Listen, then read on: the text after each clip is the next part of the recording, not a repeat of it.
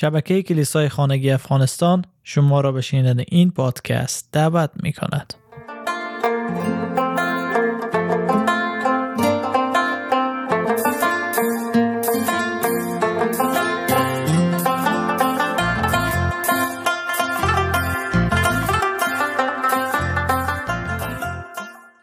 امروز می‌رسیم به آخرین دلیل از کتاب جان پایپر. دلیل پنجم که چرا عیسی آمد تا مصلوب بشه. و این دلیلی است برای اینکه نشان دهد خدا از بدترین وقایع جهت نیکویی استفاده می کند و چقدر یک موضوع جالب است که امروز در سراسر دنیای ما بدی هست جنگ هست فساد است و همه ما فریاد برمیاریم اگر خدایی هست چرا جلو ای همه ظلم جنایت و کشدار نمی‌گیره. و ما می‌خوایم همه تقصیرهای خود گردن خدا بندازیم. گرسنگی هایی که کشورهای افریقایی می‌کشن جنگ هایی که همیشه وجود داره کشدار همه را ما می‌خوایم بندازیم گردن خدا در حالی که همه ای کار خود ما انجام بدیم. اما بهتر است به این موضوع خوب تفکر کنیم که خدا می‌خوای از همه بدیا به نیکویی استفاده کنه. بدی هایی که ما خلق می‌کنیم خدا رو تبدیل به نیکویی می‌کنه. یک آیه رو با هم می‌خوانه و بعد وارد بحث میشه. در کتاب اعمال رسولان فصل 4 آیه 27 و 28 می‌خوانه در واقع در همین شهر بر ضد بنده مقدس تو عیسی که تو منصوب فرمودی اجتماع کردن. هیرودس پنتیوس پلاتوس با غیر یهودیان و قوم اسرائیل دست به دست هم دادند و همه کارهایی را که تو با قدرت و اراده خود از پیش مقرر فرموده بودی به انجام رسانیدند. پولس در مورد پیشدانی خدا صحبت می‌کنه و یا در تصنیه باب 29 آیه 29 می‌خوانه اسرار به خداوند خدای ما تعلق دارد اما آنچه بر ما آشکار گشته است برای همیشه به ما و فرزندانمان تعلق دارد تا از همه آنها پیروی کنیم. خب به او بخش می‌رسیم. خیلی جالب است که رنج ها درد ها و همه مصیبت هایی که مسیح دید از قبل خدا اونا رو می‌دانست. اینا همه از پیشدانی خدا بودن. و یا اگر در طول تاریخ کتاب مقدس سفر کنه همه آن شرارتی که انسان انجام داد همه او را خدا می‌دانست و از او راه ساخت تا نیکویی خود اعلام کنه اراده خدا به پیش ببره. به طور مثال همه شما با داستان یوسف آشنایی دارین. البته داستانی که شما شاید آگاه باشین مطابق به کتاب مقدس نیست. کتاب مقدس برای ما تعلیم دیگری داره. یوسف پسر یعقوب به بردگی در مصر فروخته شد. هفده سال اسیر بود اونجا.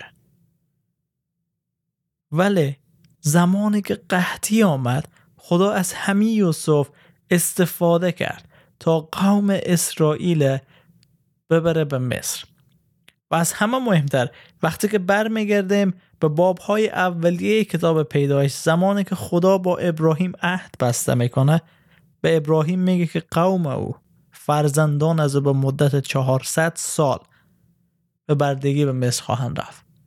و خدا از شرارت برادران یوسف استفاده کرد تا یوسف عزیز مصر بگردانه و از طریق از او و از طریق قحطی اسرائیل وارد مصر بسازه که با حکمت یوسف آمادگی رو داشت و در اونجا ماندگار شدند و در اونجا بعد از فرعون فرعونی که با یوسف دوست بود و او را عزیز مصر گردانید برده شدن. و اینا همه همه اراده خدا بود. و یوسف خودش چنین میگه در پیدایش فصل 5 آیه 20 شما برای من نقشه بد کشیدید ولی خدا آن را خیریت گردانید تا آنچه که امروز می‌بینید جان عده زیادی را حفظ کند. ای اراده خدا بود از بردگی کی؟ از بردگی یوسف.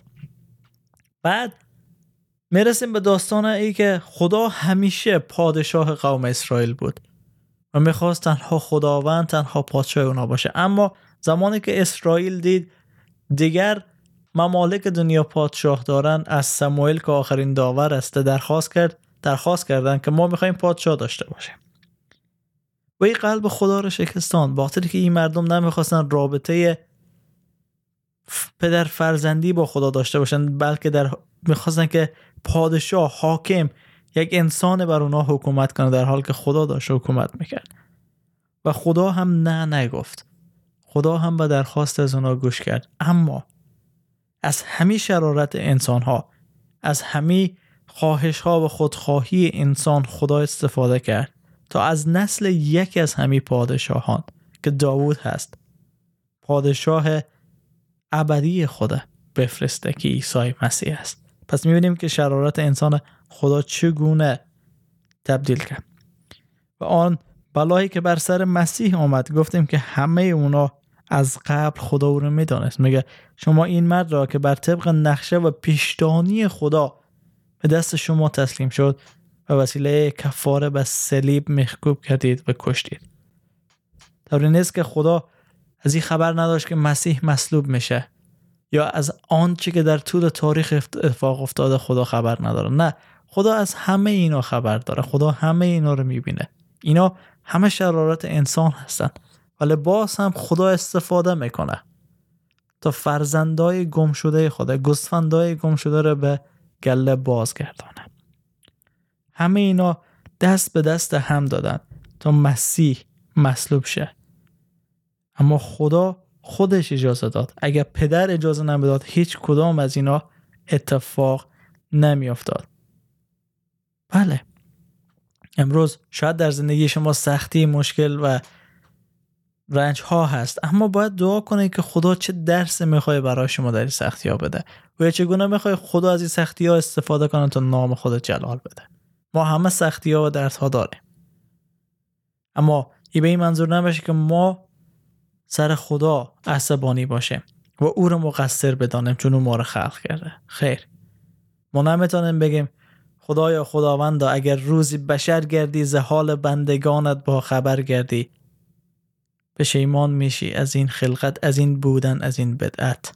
نه ما نمی‌تونیم بگه تقصیر خدا نیست که امروز تو دنیای داره. این تقصیر شرارت انسان هست شرارتی که انسان در وجود خود داره خودخواهی که ما داریم و می‌خواهیم همیشه مانند خدا باشه. در حالی که خدا گفت شما شما رو به صورت خدا فریدم با ما نزدیکترین رابطه داشت اما ما می‌خواستیم که از او هم بالاتر بریم. بله دوستان از همه شرارت ها و بدی ها می‌بینیم که خدا چگونه استفاده کرد. تا ما را در عیسی مسیح خداوند نجات بده. و امروز از شما می‌خواه که قلب خدا به او بسپاره. شما را دعوت می‌کنه که از شرارت و بدی دست بردارید. و وارد پادشاهی خدا شوند. پادشاهی که مسیح برای شما آماده کرده. آمین.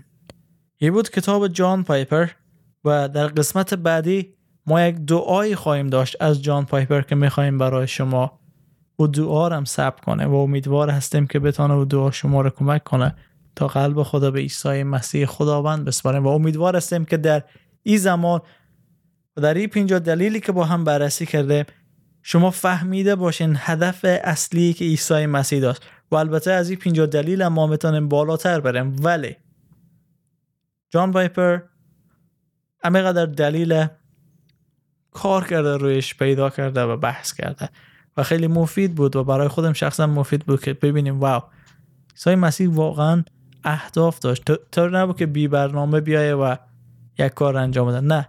از قبل همه چیز برنامه ریزی شده بود از قبل همه چیز آماده بود و همه چیز طبق نقشه و پیشدانی خدا پیش رفت. و دعای من برای شما ای است که نقشه و پیشدانی خدا در زندگی شما کار کنه و شما را نجات بده. در نام یگان فرزند خدا عیسی مسیح. آمین.